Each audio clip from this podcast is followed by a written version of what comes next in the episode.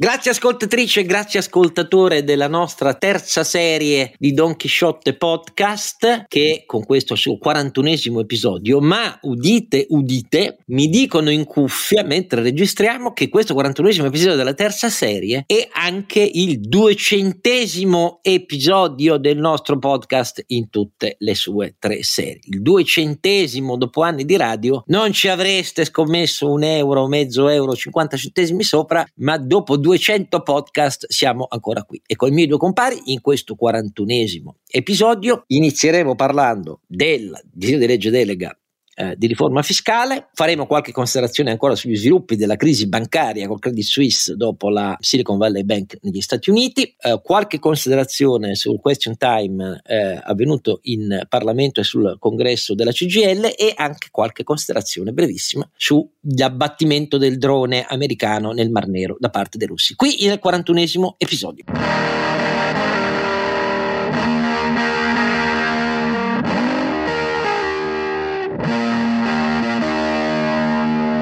Duecentesimo episodio delle tre serie di Don Chisciotte Podcast. E, e parecchi milioni di download, vogliamo ricordarlo, perché sono... E parecchi milioni di download, eh. incredibile a dirsi, parecchi milioni, cioè è incredibile a dirsi, ma eh, di fatto i numeri... Oscar, però tu per il duecentesimo episodio devi imparare a parlare in corsivo. Quando dici, eh, cara ascoltatrice, ascoltatore, devi dire lì col, col birignao lì. Qualche birignao, no, che parlano... Eh, eh, Ascoltatore, sì, ascoltatrice, io sono io son troppo boomer per riuscire a fare cose di questo genere. Ma che però vuoi che sei più, gio- invece sei... sei più giovane di me? Sei.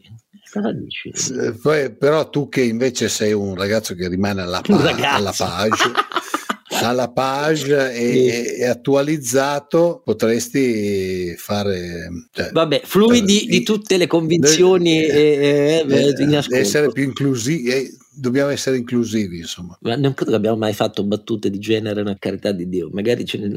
no, io guarda, sono, sono inclusivo da, da quando non, non, sapevano neanche cosa fossero gli inclusivi. Quindi, eh, va bene, certo. sei un inclusivo. Nel senso che. Io ti ho preso non... per un esclusivo, tutti gli imprenditori sono esclusivi, elitari, come sarebbe a dire? No, tu in, in realtà no, questo non è vero, però molti imprenditori sono invece esclusivi, tu sei invece inclusivo. Questo lo so. Ma no, io non ho. Allora, dalla, dal punto punto di vista del...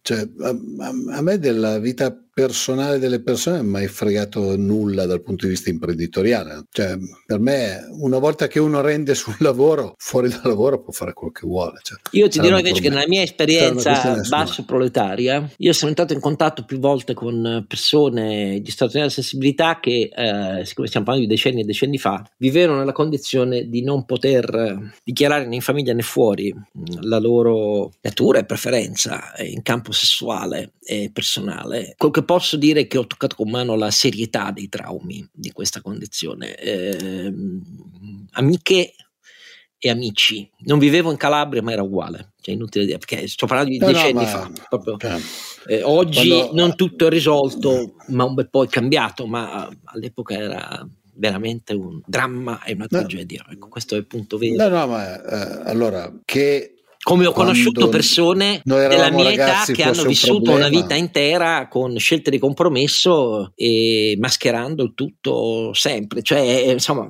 una cosa che comporta è difficile per chi non, ha, non si è imbattuto in esperienze di profonda condivisione interiore di questo tipo, capire qual è la profondità de, de, de, del danno interiore di una cosa di questo genere. Ecco, io sono ancora, appartengo ancora a generazioni in cui l'obbligo della mascheratura comportava una vita di falsità no, e no, di autodisprezzo interiore perché tutto ciò conviveva sempre col fatto non ho il coraggio, non ho il coraggio, non ho il coraggio. È una delle cose più depressive che si possano usare. Poi magari ho anche conosciuto persone brave a in qualche modo a conciliare l'inconciliabile però sempre problemi serissimi. Però Detto tutto questo, vedete che queste sono osservazioni serie poi eh, che facciamo sulle Beh, che però continuano, guarda eh, il divieto di registrare i figli delle coppie omogenitoriali, ah, direi che no, ma poi il, il, il, verso, il no alla verso... direttiva europea sul, sul riconoscimento, mutuo riconoscimento dei diritti di filiazione. Allora, nessuno leva i poteri a questa maggioranza di dire in Italia non lo faremo mai finché noi governiamo, eccetera. Non sono d'accordo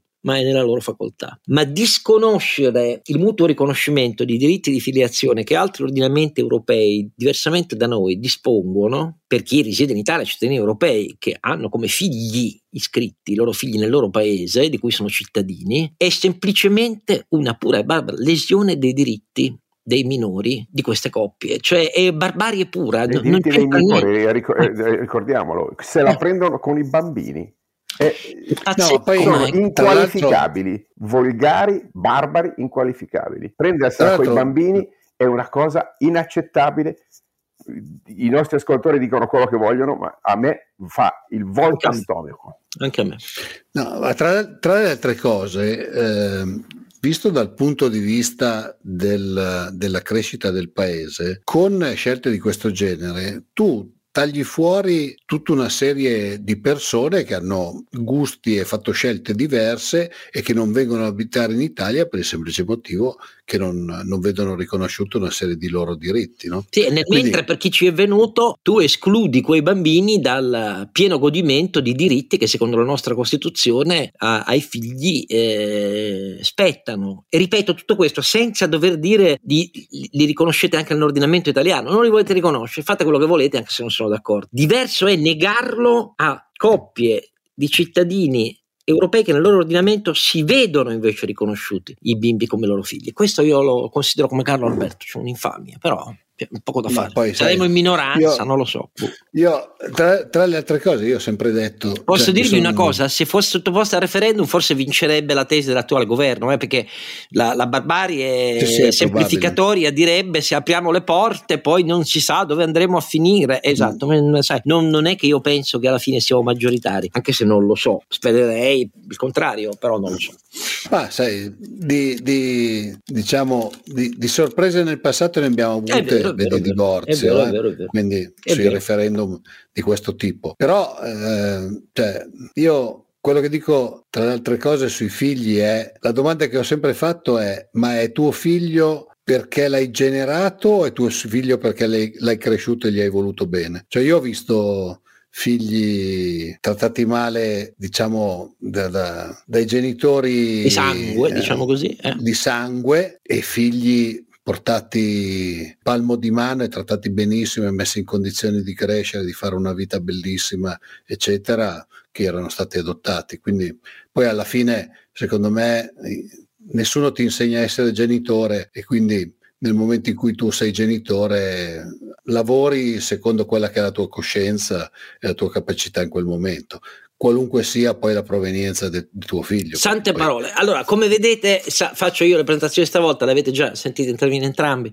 Errato Cifarelli e il nostro Sancio Panza e, e Carlo Alberto Cannavale Maffè e il nostro uh, Ronzinante. Dirò io qual è il nostro podcast, che lo sapete tutti, ma ve lo ripeto per i nuovi ascoltatori, donchisciottepodcast.it, dove trovate tutte le puntate, trovate il tasto per i benemeriti che vogliono sostenerci per i costi eh, di eh, produzione del nostro podcast, visto che è tutto autoprodotto prodotto. Eh, e grazie a chi ovviamente eh, ogni tanto eh, si ricorda eh, o avverte come un dovere nei nostri confronti, non ne avete nessuno ovviamente, però grazie eh, a chi ci sostiene. Allora, ragazzi, da, cominciamo da. Mm, ragazzi, una volta. Eh, vabbè, una volta. Eh, ragazzi, una volta, ragazzi, per sempre. E, mh, noi siamo scanzonati, dai, quindi abbiamo l'irresponsabilità della gioventù nell'anima. Poi voi siete molto più responsabili di me. Io sono stato in nella vita molto irresponsabile, la vita giustamente mi ha punito. Però, detto tutto questo, cominciamo dal varo in Consiglio dei Ministri del disegno di legge della delega fiscale. Tutti voi ricordate, forse alcuni ricordano meglio, che nella scorsa legislatura il governo Draghi fece la scelta di non varare lui un disegno di legge delega del governo, ma fece la scelta di delegare la cosa al Parlamento. Quindi c'era un cammino già iniziato prima del governo Draghi, sto il governo Conte, di audizioni e confronto tra i partiti nelle commissioni finanza di Camera e Senato. Insieme le commissioni finanza di Camera e Senato eh, una era presieduta dall'onorevole Luigi Marattini, misero insieme un testo di disegno di legge delega che era, a dire la verità, io in questo correggo Marattin che ogni volta dice ah, la, delega fiscale del governo Meloni è la copia del governo Draghi. No, il governo Draghi non ci mise mano per scelta. Quella legge delega, a cui meritoriamente lavorò Marattin, abbiamo fatto anche diversi podcast con lui, ma era comunque il figlio del compromesso del partito, cioè dei partiti di maggioranza e opposizione cercando di mettere insieme, eh, di escludere quello su cui c'erano veti insuperabili di mettere insieme il miglior testo possibile per eh, come minimo comune denominatore. E poi cadde, ovviamente, con la fine anticipata della legislatura legge delega. Questa è una legge delega invece che viene dal governo, che ha di fronte a sé cinque anni, a meno che Salvini non lo faccia cadere prima, perché l'opposizione non credo, e, e quindi c'ha un respiro, per così dire, uh, un respiro serio, anche se il mio difetto fondamentale è che non è stato preceduto da una commissione tecnica che abbia veramente dato proposte e visioni, poi decide il governo su come mettere in mano una riforma organica eh, di un sistema tributario così complesso e bizantino come il nostro, eroso da anni e anni di bonus a tempo eh, che hanno sempre più eroso l'imponibile dell'IRPEF, sempre più messo distorsioni eh, e ingiustizie nel prelievo sulle persone fisiche, che hanno distorto il prelievo sulle persone giuridiche e sulle imprese, che hanno fatto rimanere l'IRAP malgrado le promesse di abbatterlo vane, eh, che hanno complicato il contenzioso, non hanno risolto anche se su questo c'è stata una riforma che da applicare, la riforma della giustizia tributaria di cui spesso abbiamo parlato, totalmente inaccettabile nel nostro paese, eccetera, eccetera, eccetera. Allora, io dico solo alcune cose che trovate anche sul foglio domani mattina rispetto al momento in cui registriamo che è ancora il giorno del Consiglio dei Ministri della legge delega. Um, ma poi chiedo un'impressione ai miei due compari. Uh, queste impressioni sono desunte da succedersi delle bozze più che dal testo finale, che però ha aggiunto sostanzialmente solo tre articoli, per il resto è, è quello. Uh, delle anticipazioni, per così dire.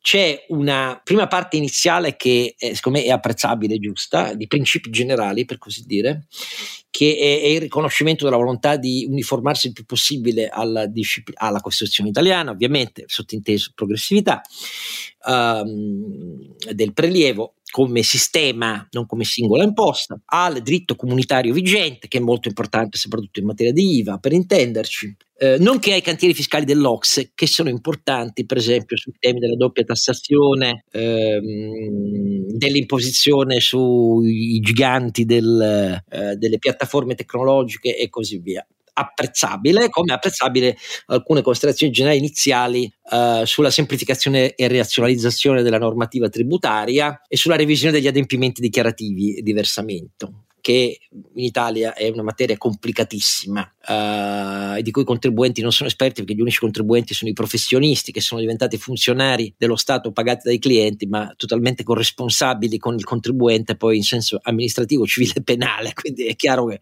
devono ricordarsi che lo Stato ha sempre ragione pur essendo pagati dai clienti. E quindi questa batteria di principi generali per esempio il rafforzamento dell'obbligo della motivazione degli atti impositivi, nonché gli interpelli che giustamente si chiede di estendere. Gli interpelli sono necessari di fronte alla variante di eh, molteplice di risposte dell'amministrazione tributaria di fronte a quesiti analoghi su come interpretare le bizantine norme fiscali italiane, spesso con risposte disomogenee da parte delle emanazioni territoriali dell'Agenzia eh, delle Entrate e quindi bisogna estenderlo il più possibile di fronte a tutti questi dubbi interpretativi che sono tali non per il contribuente che non sa del diritto tributario, sono tali anche per i professionisti. Giusto estenderla, ma ve l'avevamo già detto, è stato Carlo Alberto a ricordarlo, l'idea, il principio di far pagare al contribuente l'interpello è da respingere perché lo Stato non è il CAF dei sindacati, quindi se si vuole diffondere l'interpello, eh, l'Agenzia delle Entrate non ha bisogno di farsi pagare entrate aggiuntive per rispondere agli interpelli. E eh, vabbè, e questo diciamo riguarda i principi generali, eh, per sommissimi capi, sono 22 articoli in totale la delega. Andiamo all'IRPEF. Eh, Qui è annunciata una graduale riduzione del prelievo delle persone fisiche. Ed è annunciata in una prospettiva di giungere nel medio-lungo periodo, cioè una volta che funziona così la delega, un, entro settembre, entro il 2023 in buona sostanza, appena la legge di bilancio, l'approvazione dopo un confronto in Parlamento, che spero sia serio e ampio. Dopodiché due anni per norme attuative, dopodiché due anni successivi, quindi fino a fine legislatura, per lavorare di miglioramento e integrazione delle norme attuative. Eh, e diciamo che la riduzione del prelievo sulle persone fisiche e nell'arco di questa legislatura e della prossima, per capirci. Cioè solo una volta che l'intera batteria di modifiche all'IRPEF entrerà gradualmente in vigore. Ma come avevamo detto, l'indicazione iniziale che c'era nella bozza era quella di ridurre le aliquote IRPEF da 4 a 3, con un accorpamento del secondo e del terzo scaglione attuale, cioè dei redditi compresi tra 15.000 e 50.000 euro. Ma qual è il problema? In assenza di maggiori informazioni sul livello delle nuove aliquote e soprattutto in assenza di un dispiegamento preciso, almeno dei principi generali, quindi questa è una legge delega, non può entrare nel dettaglio, di come cambia il meccanismo attraverso cui il governo vorrebbe finanziare il, maggior, il minori entrate della diminuzione di pressione fiscale conseguente all'intervento sulle aliquote attraverso una riduzione, un riaccorpamento generale, una razionalizzazione, una semplificazione delle deduzioni e detrazioni applicate al reddito a persone fisiche, cariche familiari, eccetera, eccetera, eccetera.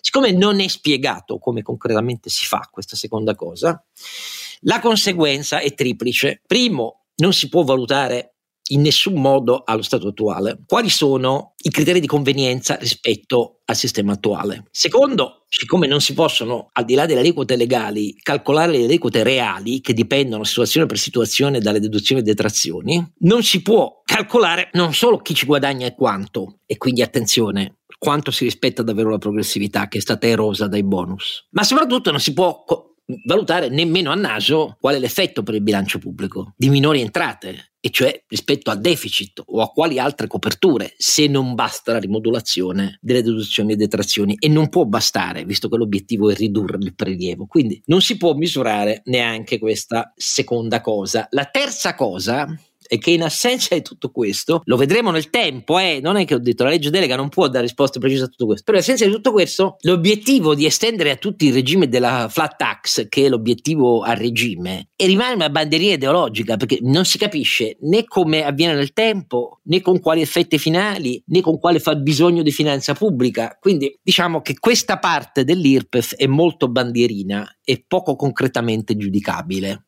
Vedremo. Ci sono però cose positive, eh? Nel senso che, e, e non penso tanto alla sola, al solo nuovo regime che si vuole pensare della cosiddetta flat tax incrementale. La flat tax incrementale serve a risolvere il problema che dice eh, se mettete le aliquote, eccetera, eccetera, cambiate le aliquote, ma rimangono poi dei tetti oltre, quali, oltre i quali si scoraggia il reddito aggiuntivo. La flat tax incrementale si intende che sulla quota di redditi di lavoro dipendente si introduce un istituto per il quale sul reddito aggiuntivo non si paga subito l'aliquota se scatta in più, ma si deve fare un calcolo e si paga solo sulla quota di redditi di lavoro dipendente superiore alla media dei due anni precedenti. E vabbè, vediamo anche questo. Però le cose sicuramente positive sono l'intenzione di andare verso un'unificazione delle categorie dei redditi da capitale e dei redditi diversi di natura finanziaria, che oggi sono soggetti nel nostro ordinamento a fini IRPEF a una diversificazione ingiustificabile di regimi fiscali e di aliquota, del tutto ingiustificabile. Quindi questa è una cosa giusta che chiede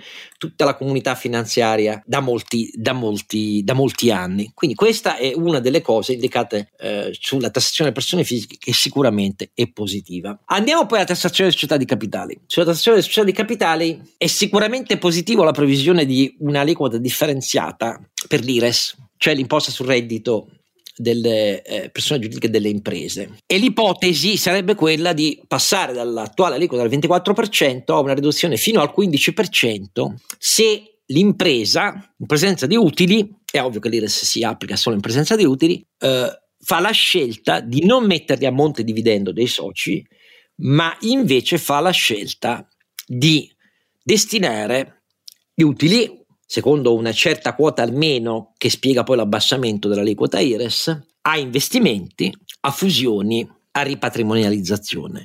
Questo è sicuramente un principio, c'era già nella bozza di legge della scorsa legislatura, ma è molto positivo, cioè è almeno un inizio di visione che fa eh, dell'imposizione sulle imprese una leva di crescita con incentivi alla crescita. Non ha invece nessun senso, secondo me, dire che l'agevolazione, l'aliquota agevolata IRES si applica anche quanto più le imprese assumono dipendenti per alcune corti individuate dalla politica, perché se la politica vuole farlo libera, ma lo fa diminuendo alcune contributivo, non intervenendo uh, sull'imponibile sull'imposta IRPEF. Questo è quello che penso io.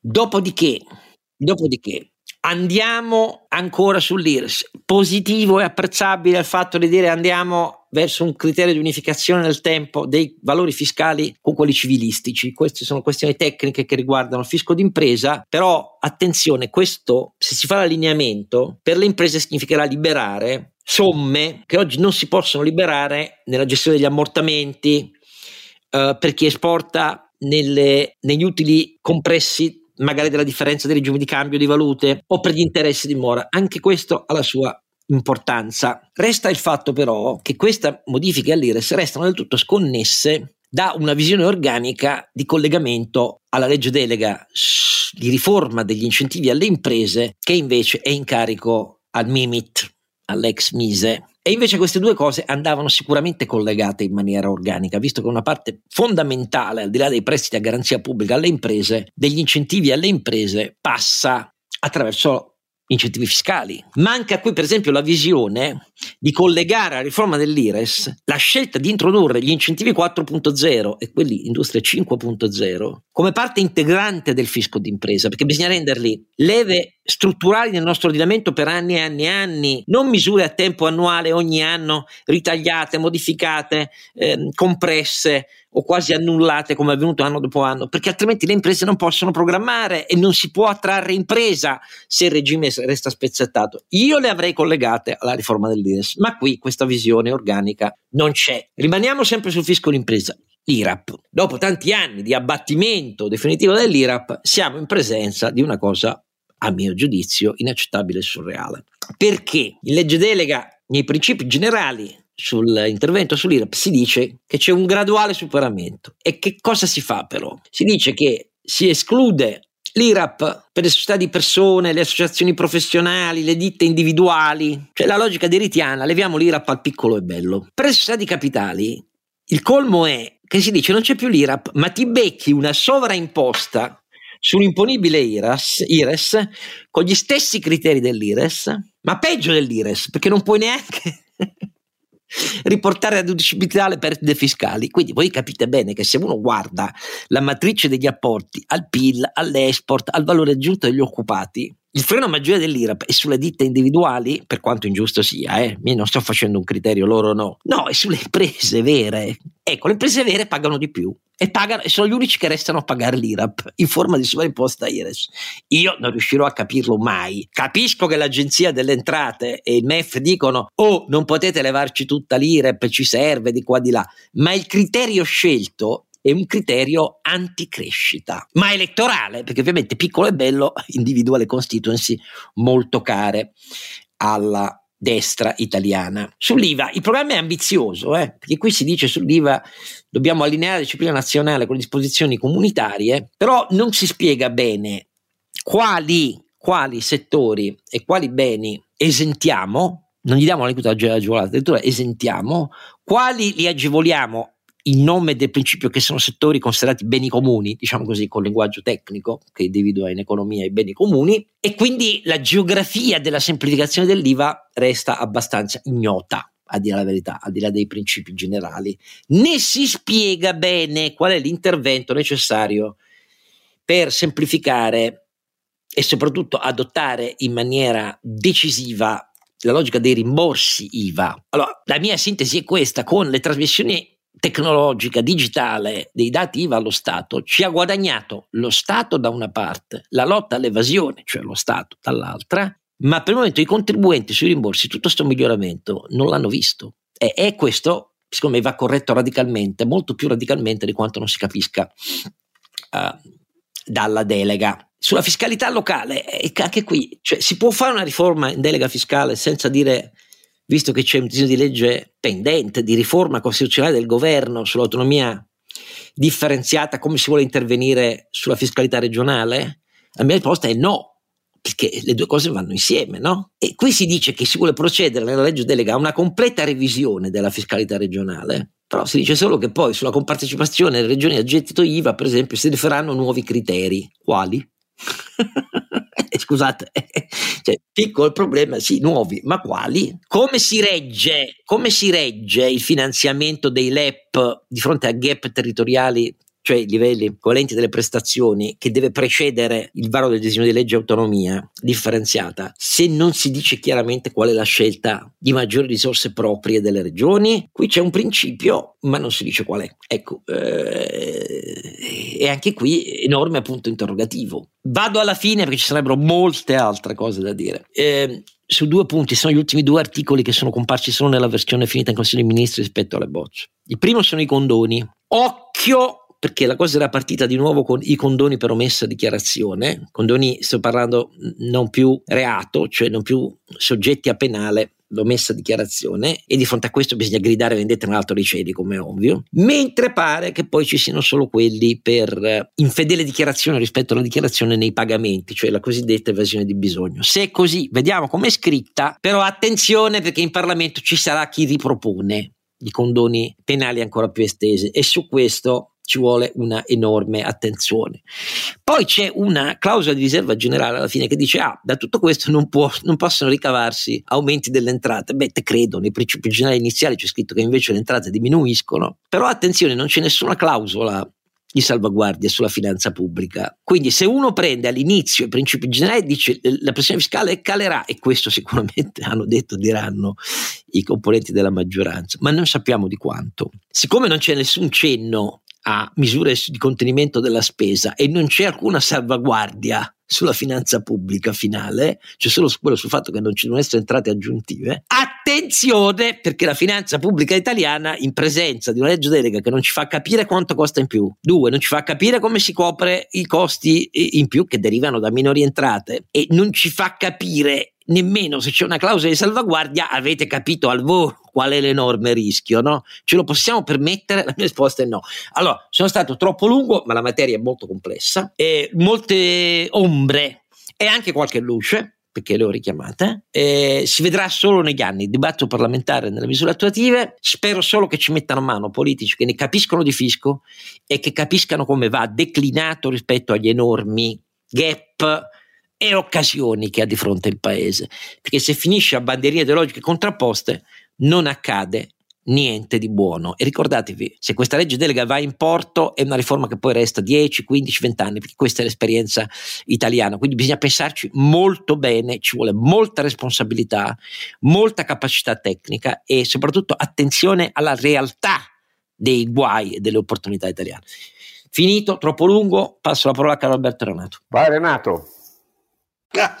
Vai Renato. Allora, Renato parla soprattutto di fisco d'impresa. Eh, il problema più grosso che hanno le imprese in questo momento e che hanno avuto negli ultimi anni è che non c'è una stabilità. Eh, la, mia, eh, la, mia, richiesta è che ci sia stabilità. Eh, poi sono assolutamente d'accordo sul fatto che ci sia un'aliquota agevolata per, per gli utili non distribuiti eh, è una mia vecchia mania dicendo alla fine se l'azienda li tiene per capitalizzarsi o per fare investimenti, naturalmente eh, è, è, è, abbastanza eh, giusto che, che abbiano un'aliquota agevolata perché teoricamente le aziende, non dimentichiamocelo, mantengono i soldi in azienda per il semplice motivo che eh, rendono di più che non eh, distribuirli oppure hanno da fare investimenti. Sono assolutamente d'accordo con eh, il concetto di Oscar che dice non facciamo delle, dei pastrocchi sulle assunzioni perché le aziende assumono se hanno bisogno la gente, non assumono perché ci sono benefici fiscali. Eh, nessuno di noi assume perché, solo perché c'è un beneficio fiscale. Assumi se il mercato cresce e se hai più da fare. Quindi mettiamo in condizioni le aziende, vogliamo che ci siano assunzioni, mettiamo in condizioni le aziende di fare investimenti e di crescere. Sulla parte personale continuo a leggere tre aliquote flat tax che mi fa sempre ridere un po' perché insomma cioè, diventa abbastanza eh, complicato pensare a una flat tax con tre aliquote e ignote capisco... deduzioni e detrazioni quindi, boh.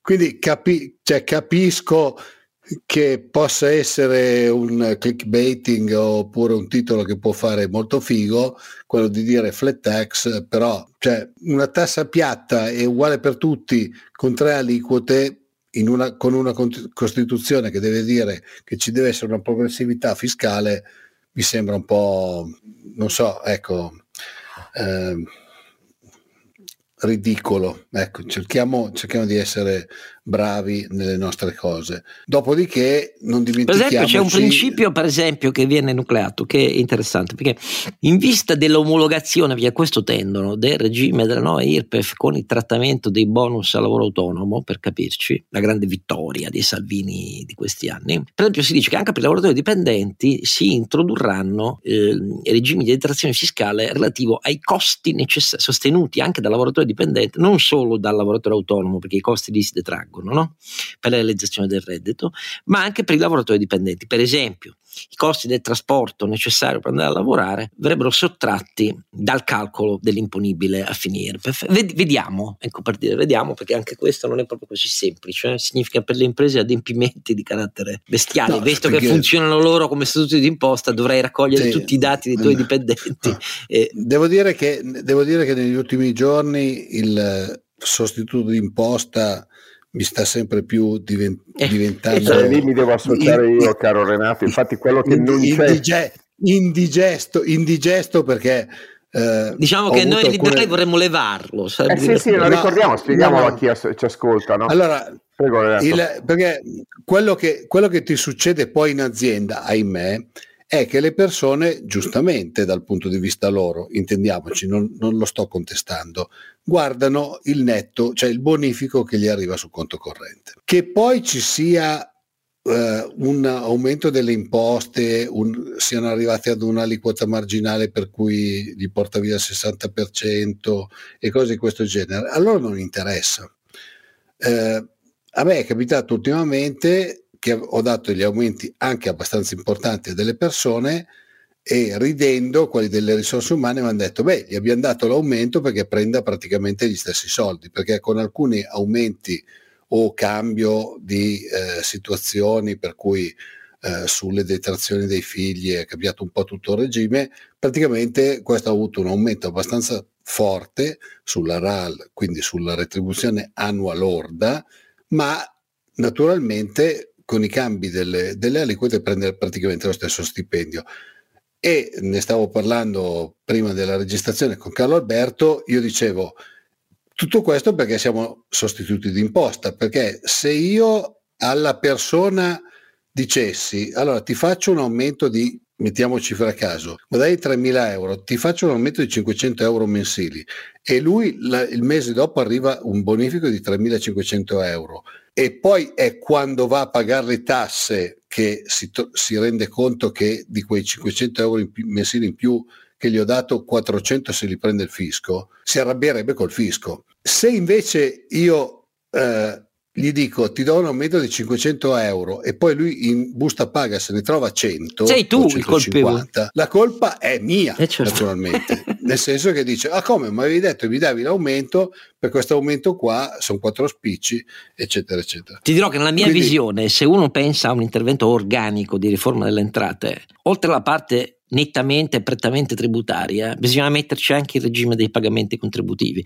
perché noi siamo in una totale distorsione su questo argomento qua. Per esempio, la parte contributiva a carico delle imprese non riguarda solo la copertura eh, previdenziale, No? Oggi, per esempio, a pagare la CIG, eh, l'industria la paga molto più di tutti gli altri settori, perché questo è figlio di decenni, decenni fa, quando la cassa di integrazione ordinaria, non c'era la straordinaria né quella in deroga, che è diventata lo strumento con cui noi facciamo durare le crisi d'impresa a 15 anni, era per l'industria sostanzialmente. Adesso noi abbiamo esteso, negli anni del Covid soprattutto, ehm, l'applicazione dei regimi di CIG ordinaria, straordinaria e in deroga a quasi tutti i settori ma i regimi contributivi per finanziarle sono estremamente disparati, quello dell'industria è il più alto e l'industria finisce per pagare molto di più rispetto alle ore di CIG che usa in media annua, sia negli anni buoni che in quelli poi di crisi esogene e bestiali. Allora, ha senso fare una riforma organica del fisco che non preveda il regime contributivo, il che significa anche un'idea poi dell'evoluzione del sistema previdenziale? Secondo me no, però invece è, è così e, e, questo riguarda un pezzo fondamentale di quello che dici tu, netto o lordo nelle buste paghe dei lavoratori dipendenti. Carlo Alberto. Tre cose che non ci sono e che avrebbero dovuto esserci per una, una centrodestra, che, insomma, centrodestra, per una destra che si affaccia al governo dopo tanti anni. Eh, appunto, una è questa di trattare i cittadini in maniera responsabile, rendendoli consapevoli delle imposte che pagano e dal mio punto di vista un modello dell'abolizione del sostituto di imposta, ma anche della eh, quotazione separata della parte fiscale nei, eh, nei, consumi, quindi con un'IVA separata e scorporata, come fanno in America, eh, è una fondamentale forma di educazione fiscale e di responsabilità fiscale. Il cittadino sa quanto costa lo Stato. E non di trasparenza per la spesa pubblica. Okay, trasparenza per la pubblica, esattamente. Questa è una cosa che in realtà non costa, non costa niente eh, dal punto di vista teorico, ma ha un effetto di fondamentale responsabilizzazione del cittadino. Questa cosa non c'è ed è un'occasione perduta per questi finti riformatori o, o rivoluzionari che sono al governo. Secondo punto, ehm, non ho visto una chiara e lucida intenzione, se non vaghe dichiarazioni, di eh, eh, abolire tutti i regimi forfettari, trattamenti speciali, far finire tutto in IRPEF abolendo anche quindi la gran parte delle eh, fiscal expenditure, quindi deduzioni e detrazioni, così da eh, togliere privilegi, eh, fammi dire, che oggi premiano le rendite e non il lavoro. Uno dei fondamentali eh, elementi di critica della, dell'Ocse e dell'Unione Europea al regime fiscale italiano è che è un regime che eh, tartassa il lavoro e privilegia le rendite alle quali concede fondamentalmente regimi fiscali nettamente privilegiati. Eh, questa è un'altra condizione eh, di grave eh, distorsione del disegno fiscale e non c'è. Okay? Eh, l'ultimo punto eh, Vedi, eh. per esempio, tanto per battere dove il dente duole, visto che mi sono beccato altri insulti per i nostri podcast sulla casa, la cedolare secca bassissima per i redditi da affitti degli immobili nei contratti cosiddetti etici voluti dallo Stato con maggiori garanzie. Ecco, e, e quella è una rendita, per esempio, rispetto alle quotidiane. Ah? Ah. del tutto ingiustificata. Cari signori proprietari che vi lamentate. Sì, sì soprattutto perché eh, è a fronte di una situazione in cui non c'è una crisi eh, immobiliare in questo paese, noi abbiamo un eccesso di abitazioni o un difetto di abitazioni, quindi è completamente priva di senso. Eh, in effetti, se vuoi, eh, l'ultimo argomento è di natura modellistica. Eh, non si fa nel 2023 una riforma fiscale se non partendo dai dati. Eh, e il fatto che manchi un, nel 2023, quando avevo tutti gli strumenti per farlo, un modello eh, rigoroso, semplice e eh, omnicomprensivo del, dei flussi fiscali, per me è uno scandalo ignobile di questa Repubblica di bananieri. Eh, si può fare e si deve fare. Sono sicuro che ci arriveremo perché devo dire che la fatturazione elettronica, la rendicontazione automatica dei, dei corrispettivi sta dando un contributo su quello, certamente, ma non c'è una volontà chiara di avere un modello data no, per, ave- per, avere un disegno di evoluzione in un sistema complicato come il nostro e di organizzazione devi partire da un eh, modello eh, sì. Sì, Questo è il punto vero, perché la visione nasce da quello e dipende dall'interpretazione che dai di tutti coloro che contribuiscono o non contribuiscono e perché non contribuiscono esatto. come gli altri nel nostro sistema produttivo, nel nostro sistema civile e così via. Sa- aver saltato questa che viene considerata una schifezza buona per tecnici per andare all'intervento imposta per imposta non è una visione organica. No, e, non è liberale, mentre il modello liberale pretenderebbe che il meccanismo con cui finanziamo lo Stato con il nostro lavoro, con le nostre imposte, sia completamente trasparente al cittadino. È il primo dovere, il primo fondamentale, dovere costitutivo. Peraltro, è spicchiato nella Costituzione, quindi in senso un po' generico, ma c'è il principio costituzionale della eh, contribuzione al, eh, dire, eh, ai, ai fabbisogni collettivi.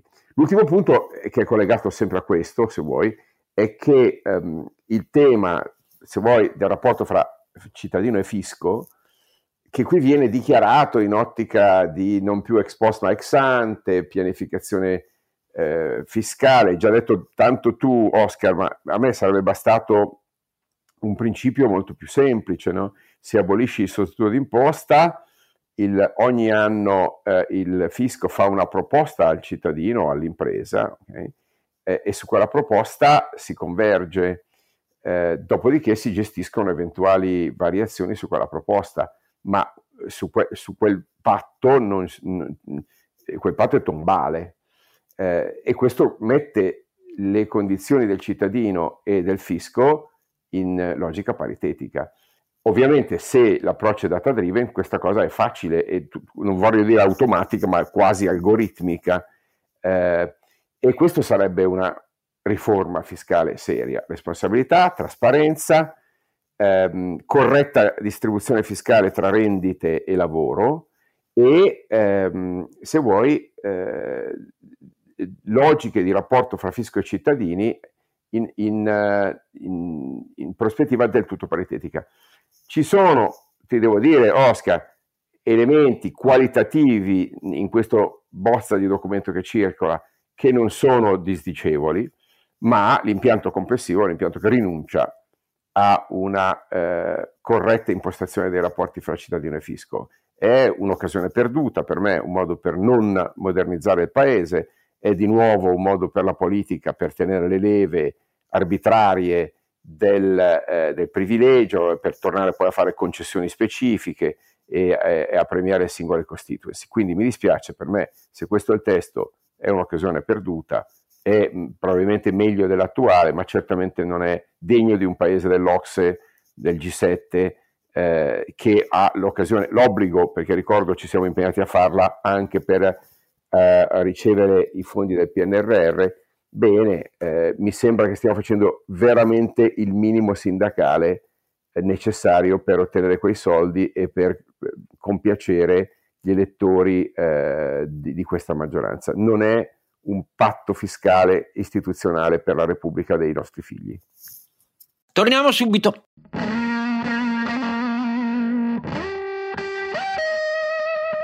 Eh, Oscar, a proposito di minimo sindacale, c'è il massimo sindacale adesso in, in, eh, in spolvero. no, non ci sono tutti alla corte di, eh, di Relandini in questo momento.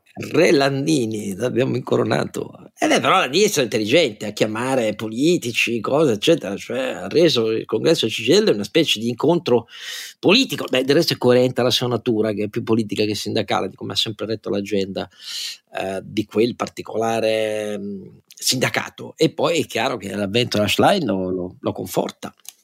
Ma visto, visto dove è andato, non è che vuol prendere il posto del meeting. Del meeting di CL? Eh, non è a Rimini. Ah, vabbè, ma che vuol dire? Dai, Rimini è un centro congressuale dove tutti hanno fatto, compressione del Partito Repubblicano li fece, quindi figurati, non è questo il punto, secondo me almeno.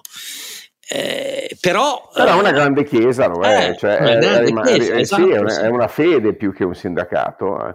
tant'è vero che si muove ancora in logica profondamente ideologica e, e, e, poco pragmatica, no? non, non, sta facendo gli interessi dei Guardate, io devo dire la verità, io sono stato sommerso per la cosa che ho scritto sul foglio sulle conseguenze della scelta dell'entità dell'unico partito della sinistra occidentale che ha fatto scegliere il suo leader non dagli iscritti. Eh, di lettere, telefonate di amici del PD, che ho amici in ogni famiglia politica, io per l'età che ho, che mi hanno detto: Guarda, non capisci però, perché la, la, la, il ritorno all'identità perso al partito e come si vedeva, come hai detto tu, i capi correnti non erano più in grado di darle, è una chiave centrale per noi. E anche chi non ha votato Schlein riconosce che questi primi giorni di Schlein sono una boccata d'aria, perché come vedi Conte nel, nel dibattito, nel question time con la Meloni è sparito, noi abbiamo bisogno di questo, poi si vedrà dove va questa storia. E la CGL è un pezzo di questo, Landini è un pezzo di noi, è inutile che dite no, ma non è riformista, è antagonista ideologico. C'è bisogno di questo. Allora, sì, io, ho, io, io, io ho detto, ho detto loro, siete la conferma del fatto che avete fatto una scelta del ritorno all'identità, però voglio dire, sta destra se non c'è un'alternativa che è capace di governare, che vinca sulle proposte di governo, resta tanti di quegli anni che poi la colpa sarà vostra. Ecco, questa è, è, la mia risposta, che naturalmente mi vale altri insulti. No, non è così.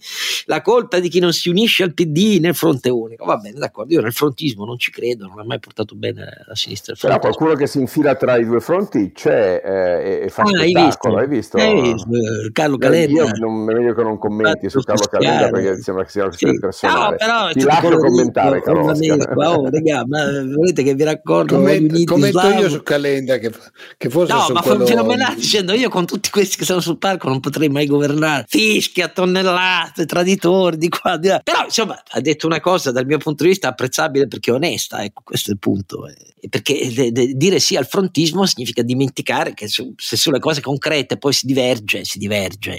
Beh, però Oscar non dimenticarti che per eh, lunghissimi anni il frontismo alla fine è stato l'aggregante che ha permesso in qualche caso di riuscire a vincere. Ah, ho capito, d'accordo. E cosa ci ha regalato la, la, contrapposizione dei due diversi fronti che è durata tutta la seconda Repubblica tra eh, Berlusconi e Prodi? Non è, non ci ha regalato alla fine un esito, la vittoria del peggior populismo di destra e di sinistra che hanno governato con Conte prima l'uno e poi l'altro. Eh, questo è quello che è.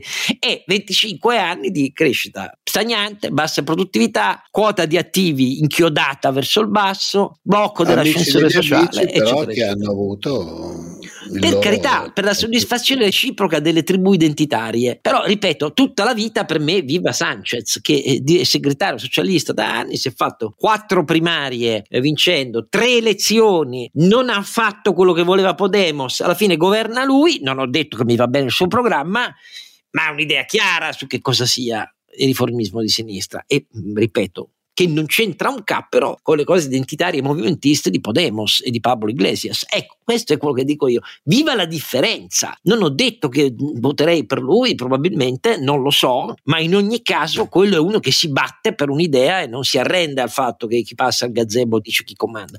Però ah, mia, questa è una visione mia, eh, mm, che non capisce poi chi mi dice che io sono di sinistra, non c'entra niente, cioè io non sopporto il, il meccanismo che premia i populismi da una parte e dall'altra, che non sbloccherà il paese dal suo declino, questo è il punto di fondo. Vabbè, il, il, tic, il tic dici quello, quindi sei di sinistra, dici quello, quindi sei eh, di esatto, destra. c'è questa storia qua che conosciamo, eh, conosciamo tut- per tutte le critiche che abbiamo fatto a qualunque noi, governo di qualunque noi, colore. Eh. Per noi che siamo politicamente molto fluidi, mettiamola così,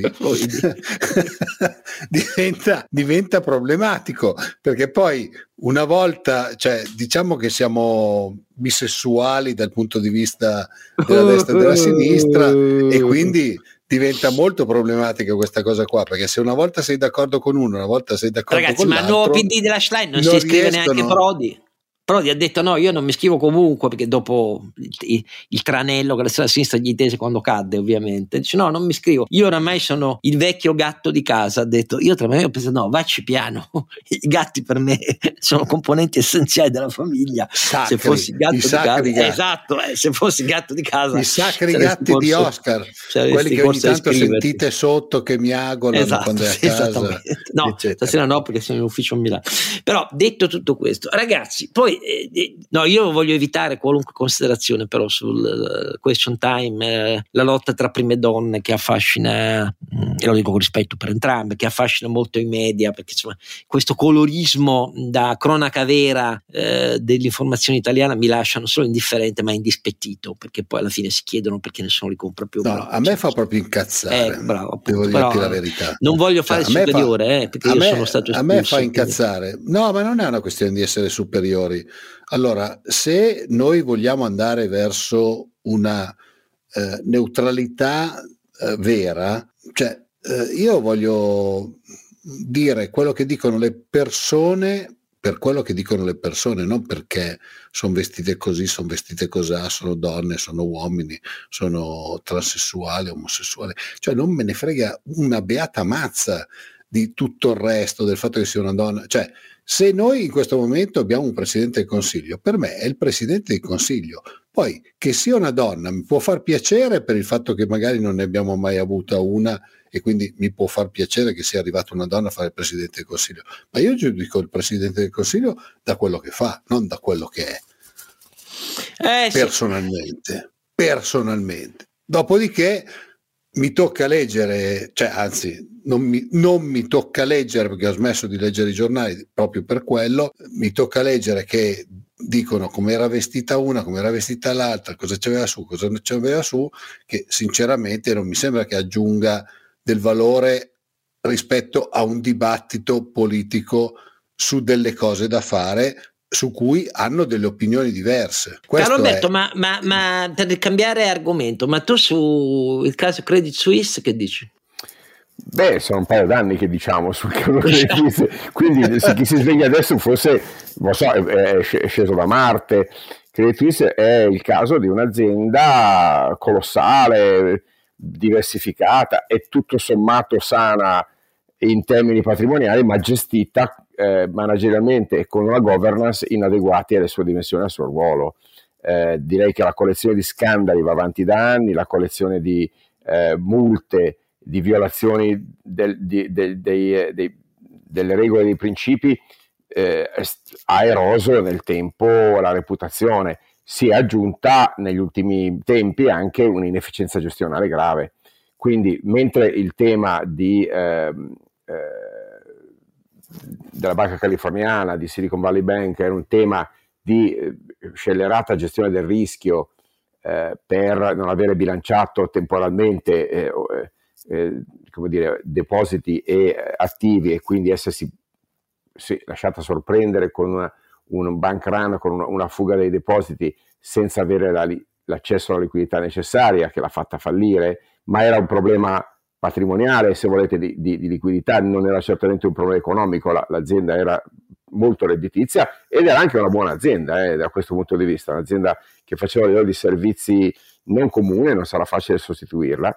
Qui siamo nella situazione opposta, qui siamo in una situazione in cui eh, a, a, Zurigo hanno eh, un bilancio molto robusto, Tier 1 oltre il 14%, eh, una situazione in realtà di ottima diversificazione su diversi ambiti, hanno wealth management, hanno, hanno la parte dei derivati è strutturata, la parte di investment banking, hanno veramente tutte le business unit che bilanciano una banca, ma sono inefficienti o, o disordinati o inaffidabili.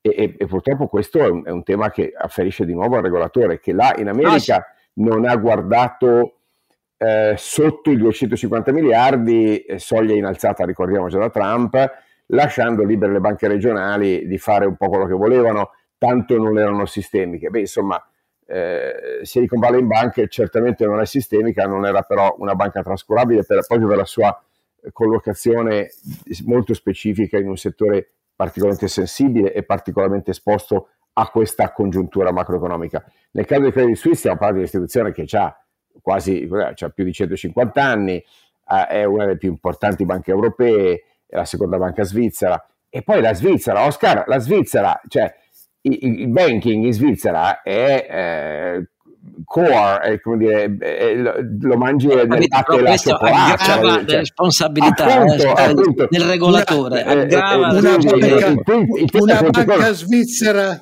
che non funziona è un po' come gli spaghetti scotti in Italia. Eh, Io esatto. spero solo che non la rifilino a UBS. Però detto questo, nel frattempo in America avete visto c'è stata un'altra operazione negli Stati Uniti eh, dopo l'intervento mh, mm, con due decisioni che a me sembrano a puro azzardo morale, de, dopo gli errori del regolatore che non ha capito nel 2022 che doveva fare gli stress test a di sotto i 250 bilioni di attivi, doveva farli alle regionali, soprattutto quelle concentrate su monosettori non capitalizzati e, e, e, quindi soggetti a forte torsione di liquidità come, come mh, l'high tech, le start-up dell'high tech, e nel caso quindi della Silicon Valley Bank, le due decisioni di garantire i depositi oltre la quota federalmente garantita di 250 mila dollari per me è azzardo morale perché dice ai clienti non fottetevene perché tanto venite tutte tutelati comunque, non andate in banche più solide e anche quella di adottare per eh, prestiti come sottostante a garanzia i titoli eh, delle banche eh, a valore